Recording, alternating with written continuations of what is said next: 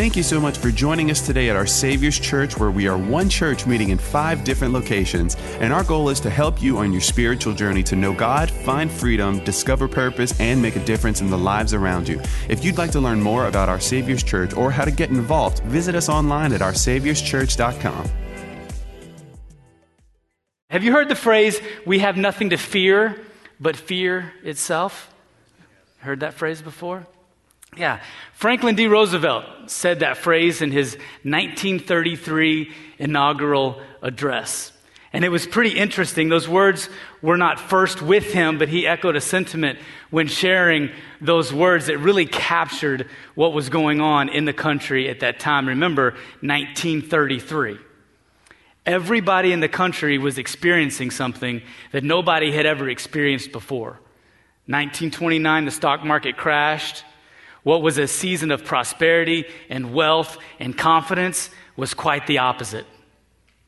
It had completely changed. It was, it was so different. Everybody was going through something, listen to me, that nobody knew what was coming next. Everybody who thought they were an expert about all the things that there were to be an expert on during that time found out in short order they didn't know what they were talking about. And nobody knew how to tell anybody else what to do next and how to do it.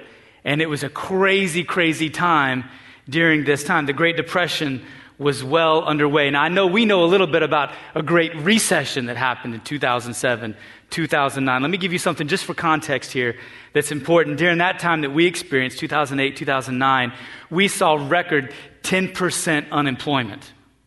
Okay? For those of you that don't know or don't have your history books right in front of you, the Great Depression saw 24% unemployment. Big deal. Our gross domestic product, the, the measurement of the engine of our economics um, during our recession recently, 4.3% decline. During the Great Depression, they were looking at 30% decline. Big deal. Lots going on. And President Roosevelt, in his inaugural address, stood up and to his fans, to the people that were all about Team Roosevelt and all excited and, and on board with him, they thought his address captured a sentiment of fear that was plaguing the nation. Here's actually what he said. Here was the entirety of that quote. He says, So, first of all, let me assert my firm belief that the only thing we have to fear is fear itself. Look at these next words nameless, unreasoning, unjustified terror which paralyzes needed efforts to convert retreat into advance. Sounds like he's talking to us today, too, isn't it? Isn't that crazy? To, to his fans, he hit the nail on the head, but to his critics, he, they thought his statement simply ignored the fact that what was happening was very real, that lots of people were hurting. And to them, the world needed a whole lot more than just a positive mental attitude to overcome the challenges that faced them. To them, they had a lot more to fear than fear itself. The country was divided. Sounds a lot like today, doesn't it? Divided. How many of you realize fear can be uh, pretty devastating, can it? Yeah, of course you know that. Today, people are hurting, they're sick, they're exhausted, People are hopeless. And the reality is, people are afraid. They're afraid. My, uh, my dad used to tell me that people do stupid things when they're afraid. Anybody relate to that? You, you, you done something crazy? You ever hurt yourself or damaged something because you were afraid of, of that? When, when we have a conversation soon and you're close enough to me, take a look at my forehead. I have a scar. It's very faint, but I have a scar runs right down the center of my forehead from the time I was playing out near a barbed wire fence and somebody started a backhoe nearby and it scared me and I just wanted to get away from that. I took off smack dab into that barbed wire fence and it split my forehead wide open. Not the smartest thing to do, but people don't do smart things when they are afraid. My dad, the same man who told me that, is also famous for shooting a hole in the wall trying to kill a spider with his handgun because it was close and the spider was too close. Um, again, people do some silly, silly things. You want to see some fun stuff on YouTube, pass a good time? get on there and watch the kind of things people do when they scare their coworkers. Y'all know I'm talking about? You've seen some of those videos? People do some crazy things. Word to the wise, stay away from arm's reach when you try to scare somebody. Depending on their temperament, you might get punched. There's, uh, there's also some fun things to see uh, out there. Y'all seen, my kids showed me this. There, there are fainting goats. Have y'all, y'all seen these, these goats? It's a real deal. I'm not making this up. The stuff you learn at Our Savior's Church. These goats are out just trying to have a good time, enjoy themselves, being around people. And if you clap and stomp and scare them, they just freeze up and then literally pass clean out. And it's, it's funny to watch, but the reality is, I look at a lot of people today, they get scared, and they're a lot more like those fainting goats than they are those scared coworkers that take a swing. A lot of people, when they get scared, don't, they just, they just tense up. They just tense up. Fear is more than a common emotion, and that's, that's, that's what I've been chewing on over the last several weeks that I wanted to share with you. Fear is not something that just affects us physically. It's not just something that affects us emotionally, fear also affects us spiritually. And that's a big deal. That's a very big deal. I'm going to tell you a couple things about fear so we can be on the same page as we go forward in this conversation. Fear is illogical and it's irrational. It really is. Even the way we process fear happens in an entirely different part of our brain.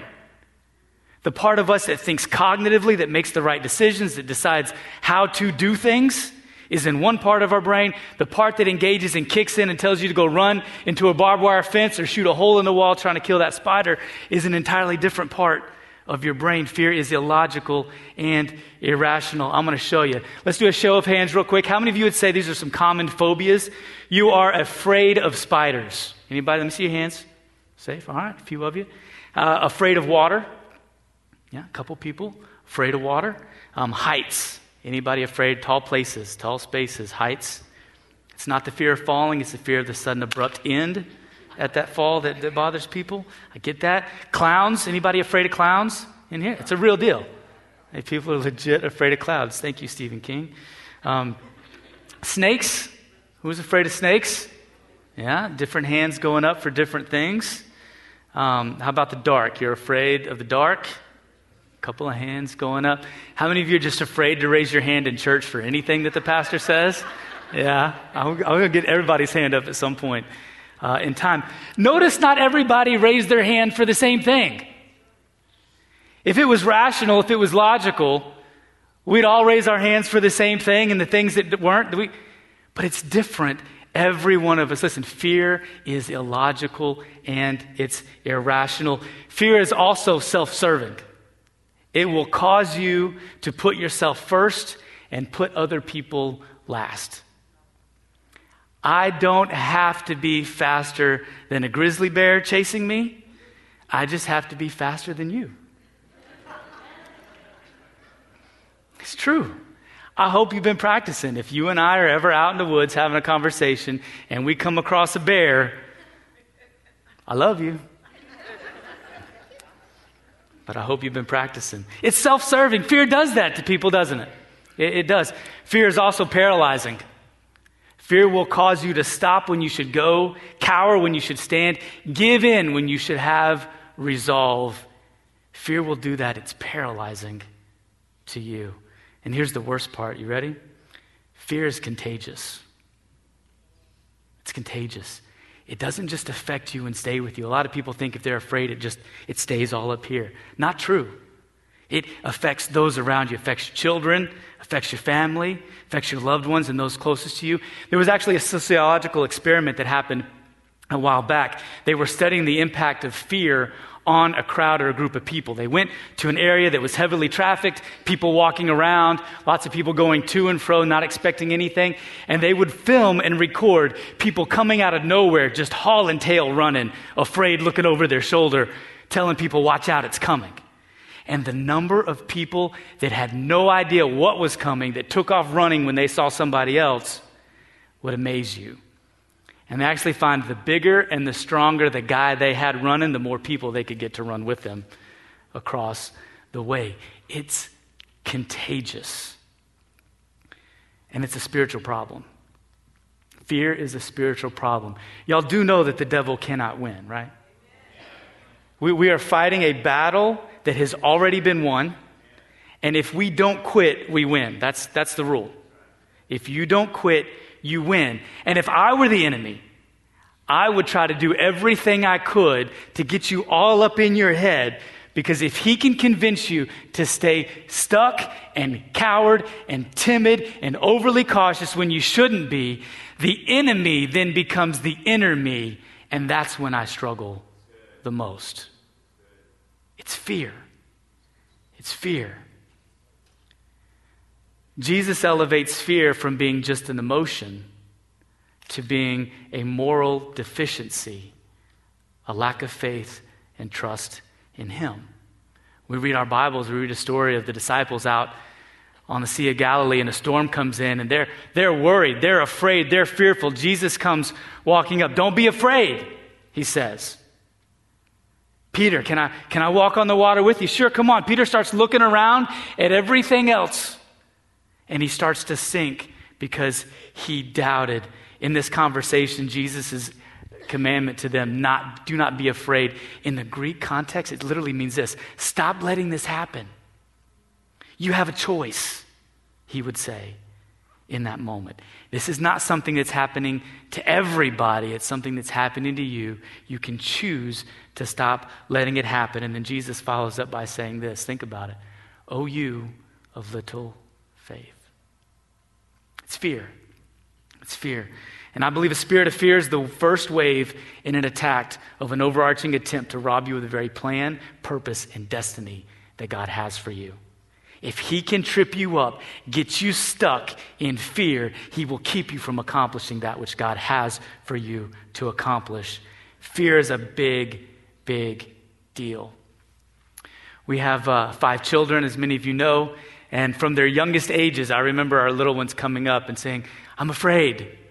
I'm afraid of the dark, or I'm afraid there's monsters under my bed, or whatever they could think of to really stay up late and spend time with mom and dad was what they're trying to do. And I remember from the youngest age, we would tell them, we don't always try to impart just our truth to them. We try to impart the truth of God's word to them in those moments. And uh, we, would, we would tell them this passage from 2 Timothy chapter 1, verse 7. We would say, God hasn't given you a spirit of fear, but of power, love, and a sound mind. And I so wanted them to know that and to memorize that. We had gestures and everything. We would say, God hasn't given me a spirit of fear, but of power, love, and a sound mind. And to hear their little voices at two and three and four years old, God hasn't given me spirit of fear, but a power, they would say, and love and a sound mind.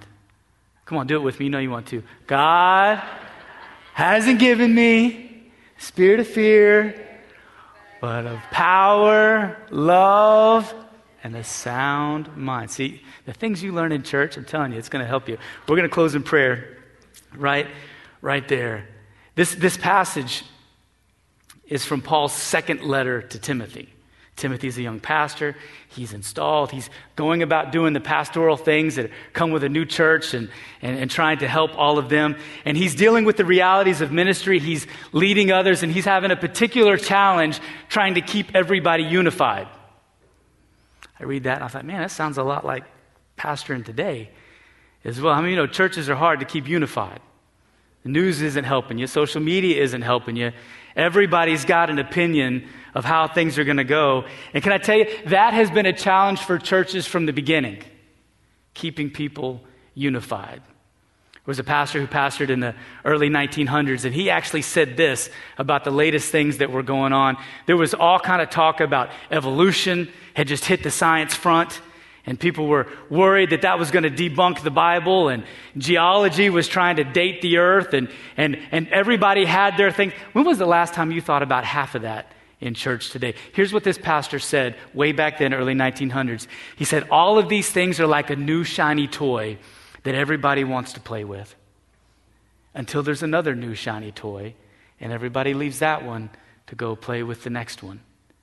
And they keep doing that and keep doing that and the thing that was the biggest thing is no longer the thing, and it's always something else, and it's always something else until Jesus comes home and puts all the toys back in the box and we go to be with him. Sounds a lot like our news cycle, doesn't it? Sounds a lot like our media. The things, oh my God, did you hear? Clickbait and trying to sell ads and all of those things. And if you get stuck in that, you're going to be playing with the latest shiny new toy that ultimately one day is going to get put back in the box because it doesn't really matter. Paul's more than teaching Timothy how to overcome fear. He's calling him out and he's reminding him that this fear that he's facing, that his people are facing, didn't come from God, but the Spirit of God did give us some very important things to utilize. And I want to use those hand gestures and this simple verse as an outline to help you understand just how easy it is to succumb to fear and how easy it is to overcome it as well. God hasn't given us a spirit of fear, but of what?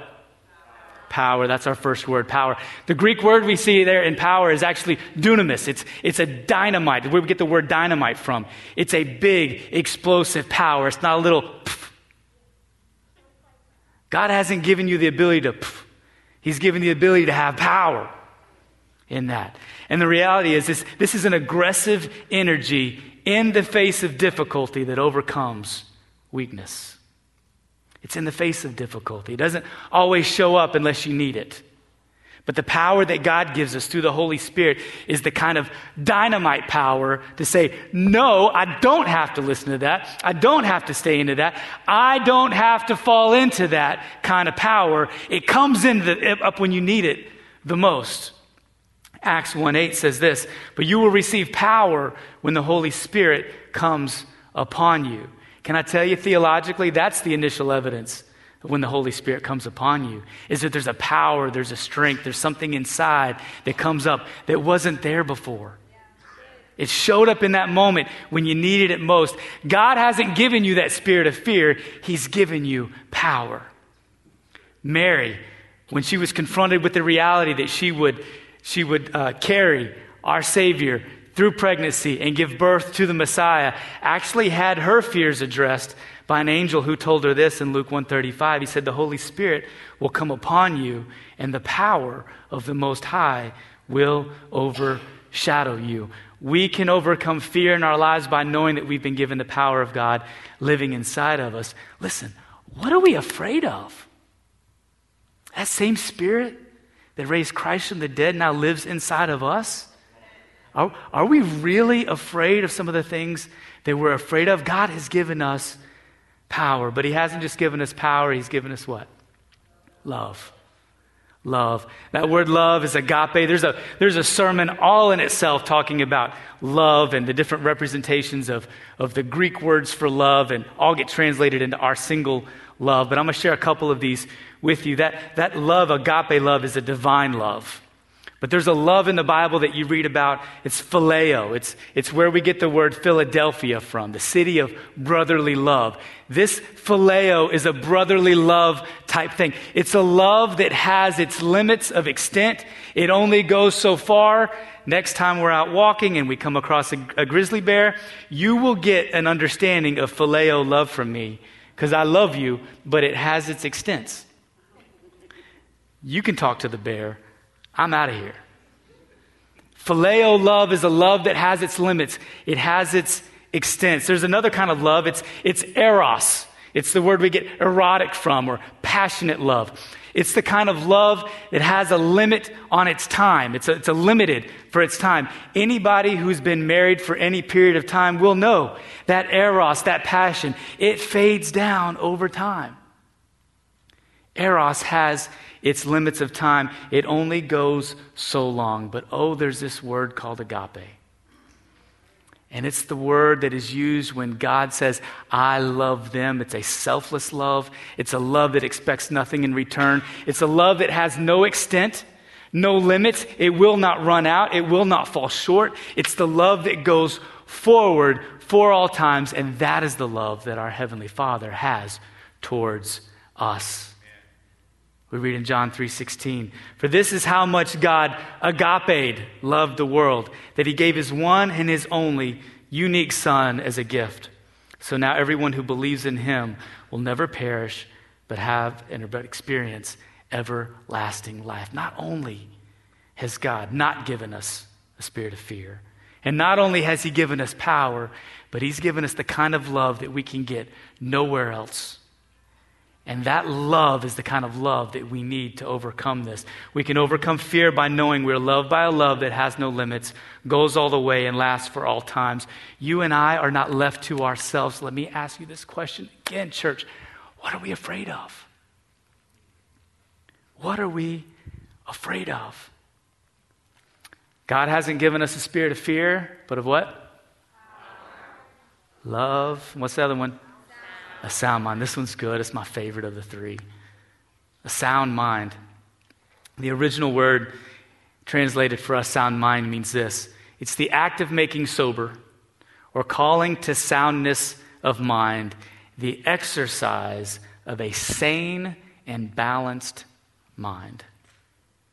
Can I tell you the enemy's tactic is to get us stuck in a spirit of fear, is to first convince you that you have no power to do anything about it.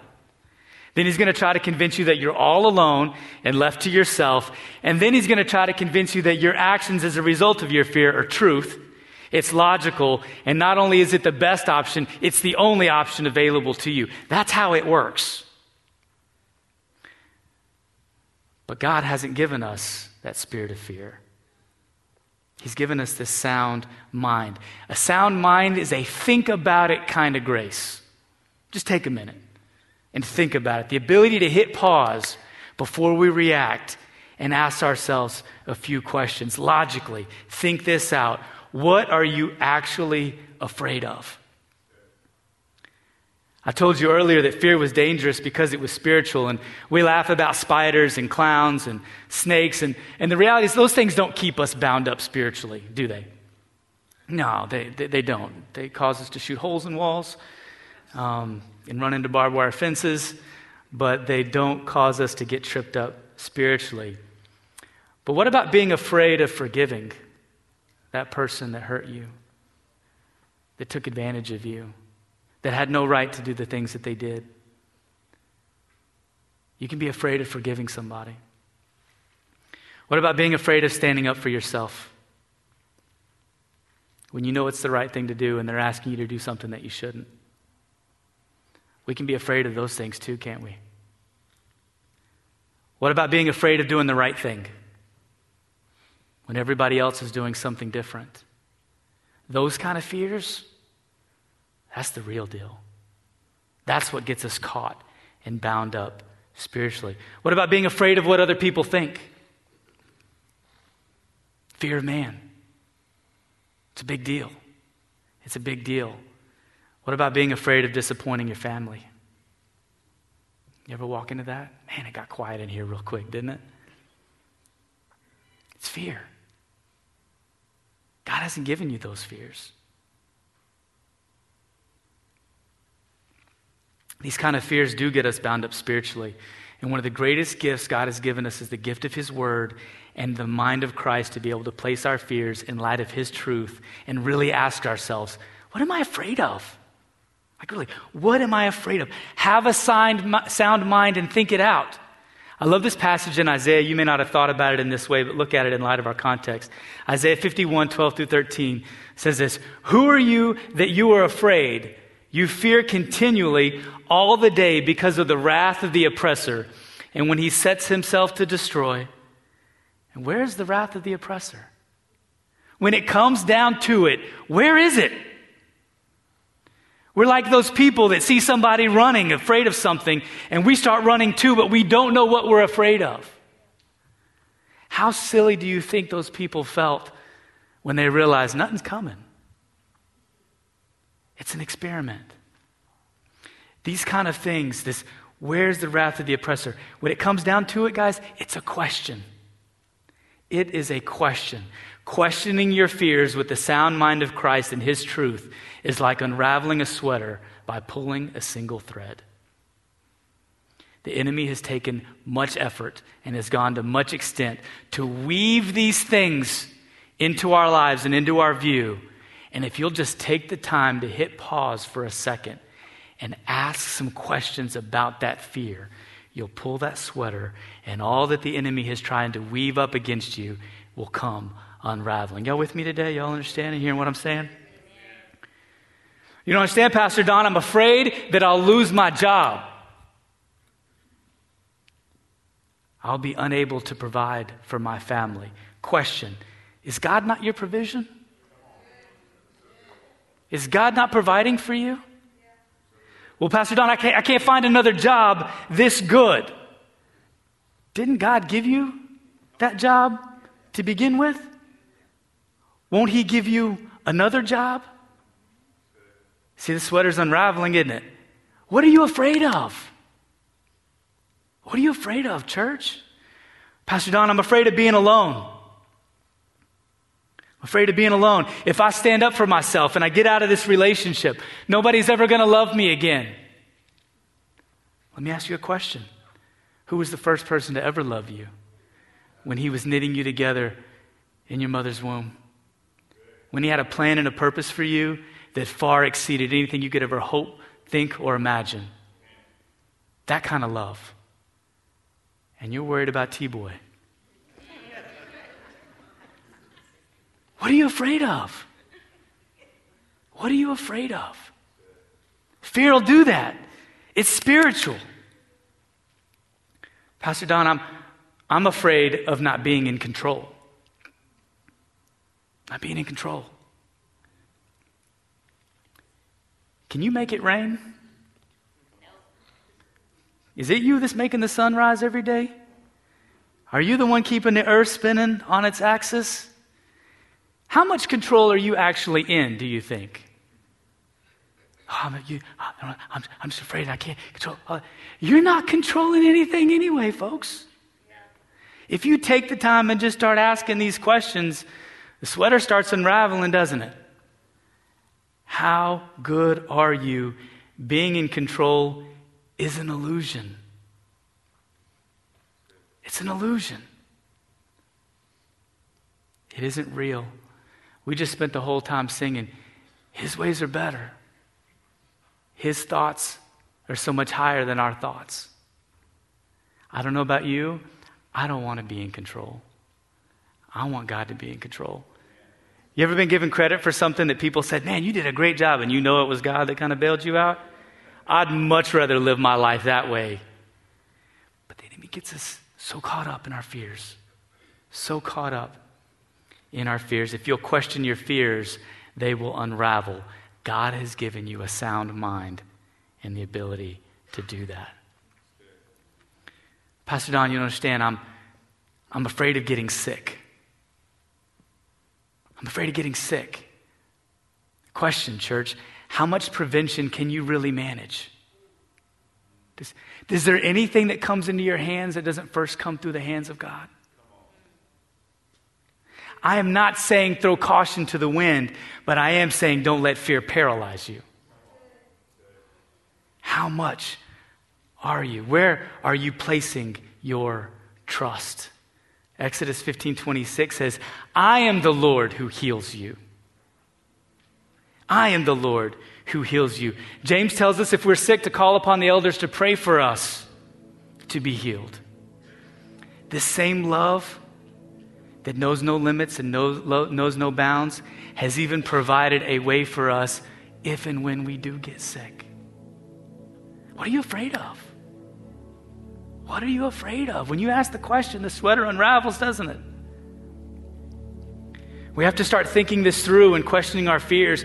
When you just react on instinct, you disregard the power and the love and the sound mind that God has given us.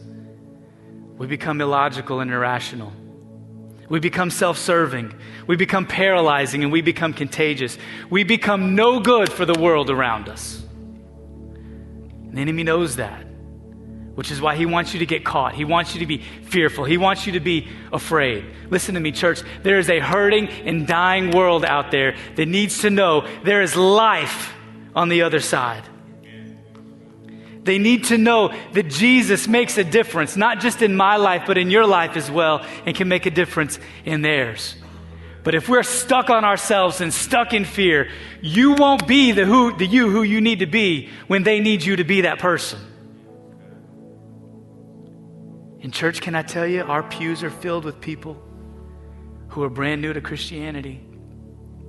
And those of you that have been serving Jesus for a long time, they need you to be confident. They need you to be courageous. They need you to be the kind of Christian you know. You've seen some cycles. You've seen some new shiny toys come up and then get discarded. And you're not dismayed by the things that just creep up and seem to take the news cycle or the headline by storm. They need you. But if you're stuck in fear, you're going to bring them along with you. Fear is contagious. You have to confront the lies with a question and use that sound mind that God has given you. Pastor Don, I'm afraid of death. I'm afraid of death. I'm afraid of dying. Let me ask you a question Is God afraid of you dying? Is death permanent? See, I, I read in my Bible to be absent with the body is to be present with the Lord. That's what his word says here in truth. He has overcome death, hell, and the grave. What am I afraid of? He's overcome it all. Well, really, Pastor Don, I'm, I'm afraid of the pain of death. I don't want to suffer. At the end of our lives, however it may come, it won't be the pain of death that we feel, church. It'll be the pain of living. You guys were not created to live forever in these bodies. We were created to live forever with Him. And I hope Jesus comes back before I get old. But if He should tarry, young people, that means if He should wait, the pain that I'm in won't be pain from me dying.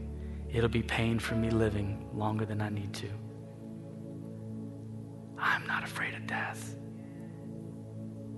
because I know that on the other side is an eternity with my Savior. You just got to ask yourself some questions. What are you really afraid of? I talk to families at funerals, and, and one of the things I remind them is I know you miss them. But the truth is, they don't miss you. They are in the arms of a loving Savior. We prayed for their healing while they were here, and they got it. One way or the other, they got their healing. They're at a place with no more tears and no more fears, no more sickness, and no more death. Church, what are we afraid of? Really? What are we afraid of? The Apostle Paul. The Apostle Paul had fears too. And do you know what he did? He questioned his fears. You can read it in Romans 8:31. He says, "What do I have to be afraid? What do I say in response to these things? If he is for me, who can be against me?" The apostle Paul confronted the fears of his life by asking some questions.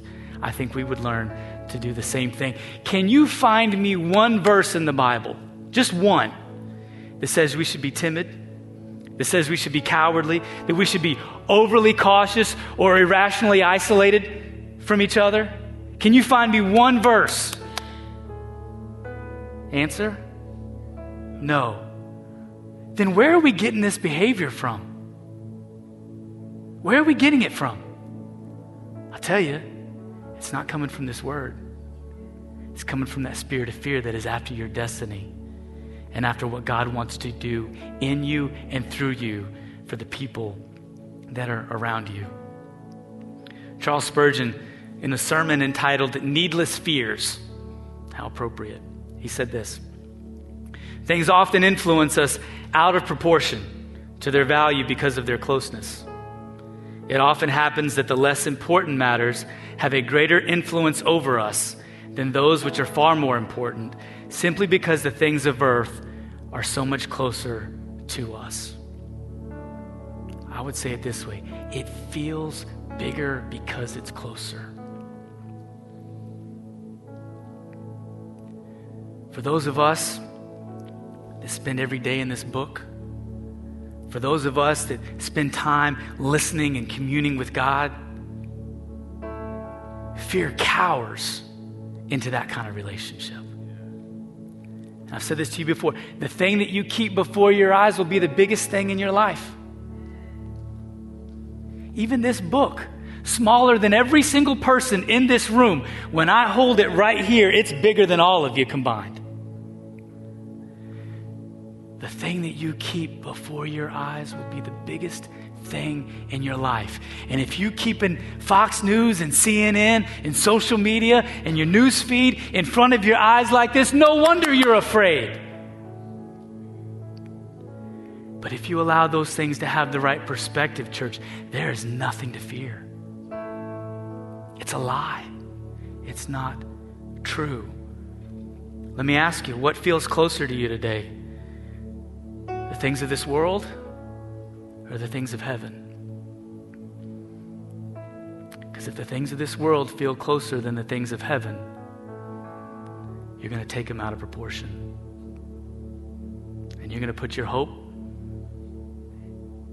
in that thing, that shiny new toy, that's ultimately going to go back in the box. God doesn't want us to be that kind of Christian. Do you know that if you died today, where you would spend your eternity? How close does heaven feel to you? To ask everybody to bow your head and close your eyes. And I want you just to listen to the sound of my voice and the sound of the Holy Spirit as He speaks to you from the inside out. See, church, the solution to fear isn't to have courage, it's to have peace. Jesus said this in John 14. He says, I give you peace, the kind of peace that only I can give. It isn't like the peace that this world can give. So don't be worried or afraid. And if you're here today and you don't know Jesus, then you don't know this peace that he describes. And you can be closer to heaven than to this world from right here where you sit today. Jesus said, You cannot enter the kingdom of heaven. You cannot even see the kingdom of heaven unless you've been born again. Unless the Holy Spirit comes to you and awakens that dead part of your spiritual life and allows you to see the things that you see from a spiritual lens and not just a physical, an earthly, a temporal lens. I would say it this way it's, it's as simple as ABC giving you the ability to admit A, that you're a sinner, that your decisions, succumbing to the fears that you've succumbed, and the actions and even the thoughts that you've had made you a sinner and has separated you from a holy and a righteous God. It's B, believing that God sent Jesus, his one and only Son, with agape, divine love that has no limits and no bounds, to pay that price for you. Pastor Sean told you earlier, Bible says without the shedding of blood there can be no remission of sin believing that Jesus came and lived a life you couldn't live to pay a debt you could not pay. And then at C, the ability to confess Him as Lord and Savior, that His way is better. And if you're here today and you say, Pastor Don, I, I want to know that kind of love. I want to know that kind of power. I want to have that kind of sound mind. I want you to know this, church. I prayed for you today. I pray that God would speak to you. That those of you here today that don't have that relationship with Jesus, that don't have that peace, that feel closer to this world than you fear, than you feel to heaven, I pray that God would open your heart and your mind and that He would cause you to be born again so you would see those things. I prayed for you today. And if you're here and you say, Pastor Don, I want to be born again, I see it. God has answered your prayer for me this morning, and I'm ready to be born again. I'm going to ask you to lift your hands. Nobody's looking around. I'm not going to want to embarrass you, but if that's you and you say, Pastor Don, pray with me this morning that I'd be born again. God's doing a work in my heart. I'm going to ask you to raise your hand. Go ahead. Raise your hand. Thank you. I see your hand. Thank you. I see your hand. Thank you. I see your hand. Anybody else? Thank you. I see your hand. What God has done has been a work of the Holy Spirit on your life. He's come and changed you from the inside out. You now see things differently. And I want to pray a prayer with you and invite you to pray this prayer with me. Church, we're all going to pray this prayer together to symbolize the fact that nobody walks through Christianity alone. But those of you, especially, that raised your hand, repeat this prayer after me Dear Lord Jesus, I believe that you're the Son of God. I believe that on the cross, you took my sin, my shame, and my guilt, and you died for me. I believe you rose from the dead to give me a place in heaven, a purpose on earth, and a relationship with your Father. Today, Lord Jesus, I turn from my sin to follow you with all my heart, no matter what it costs me. I declare that God is my Father, Jesus is my Lord and Savior, and the Holy Spirit is my helper, and heaven is now my home. In Jesus' name, amen. Amen. Church, let's celebrate with those who raise their hand and be born again. For those of you that did make that decision today, there is a blue Get Connected card in the back of your pew pocket in front of you. In that card, on that card, you can give us some basic information. There's a box that says, I have decided. And I would not be the pastor to you that I want to be if I didn't give you an opportunity not just to make that decision, but to connect with the relationships needed to walk this out. And in just a little bit, I'm going to invite our pastors and our prayer partners to come to the front. They'll be up here to be able to pray with you as we dismiss.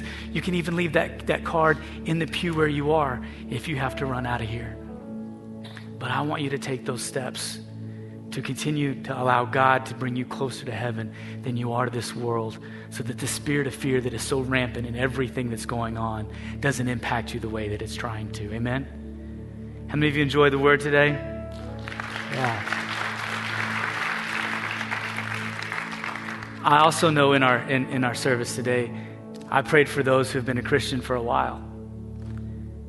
And I prayed that God would show you areas in ways in your life where you've been fearful. And I pray that He convicted you, and I pray that He has shown you ways that you're doing and living and thinking that are contrary. And I'm going to give you a couple of action steps, if I can, for those of you that are born again, that, that are Christian, that should know better but haven't been doing better. Can I give you a couple of those? Here's, here's the first thing I want you to do. You can do it right here, right now while I'm talking. You can do it in the pew when I'm done, or you can do it on the way home. I want you to repent. I want you to repent for giving place to something that has no place in the life of a believer. I want you to repent for giving more clarity to something that's not true than you give clarity to something that is true in your life. I think all of us in some way or another can easily buy into fear if we're not careful to do that. Here's the second thing I want you to do release it. Repent and release. It's as simple as saying, I release this fear in the name of Jesus. It is not from God, it is not of God, and it's not who God wants me to be. And I let it go. I no longer allow it to control me the way I think the way I act or the relationships with the people that are around me. I release this fear in Jesus' name. And then, thirdly, I want to ask you to renew. What do you mean by that, Pastor? Repent, release, renew. I want you to get closer. I want you to take those things that are so right here in front of your face that they seem bigger than everything else, and I want you to put them in their proper place. And then I want you to get into this word and put it in its proper place in your life so you can do that. Amen? Repent, release, renew. Stand to your feet so I can pray a blessing over us today. I want to remind you Monday nights, we grow in prayer. Every Monday night at 6 o'clock, whether you've been born again for two minutes or 20 years, I want to help you move the ball in your prayer life. It's one hour sharp. You will be out of here at 7 p.m., I promise. But every week, we're growing deeper in our relationship with God and in our ability to pray. I want to invite our pastors and prayer partners to come up front. They're here for you if you want to pray or share what God is doing in your life. They'd love to hear from you. I pray that you'd live holy and that you'd be led by the Spirit, that you'd be in the Word and in prayer every single day. I pray you'd be fearless in taking the gospel to your community, that your life would be marked by obedience, and that you'd stay on mission making disciples.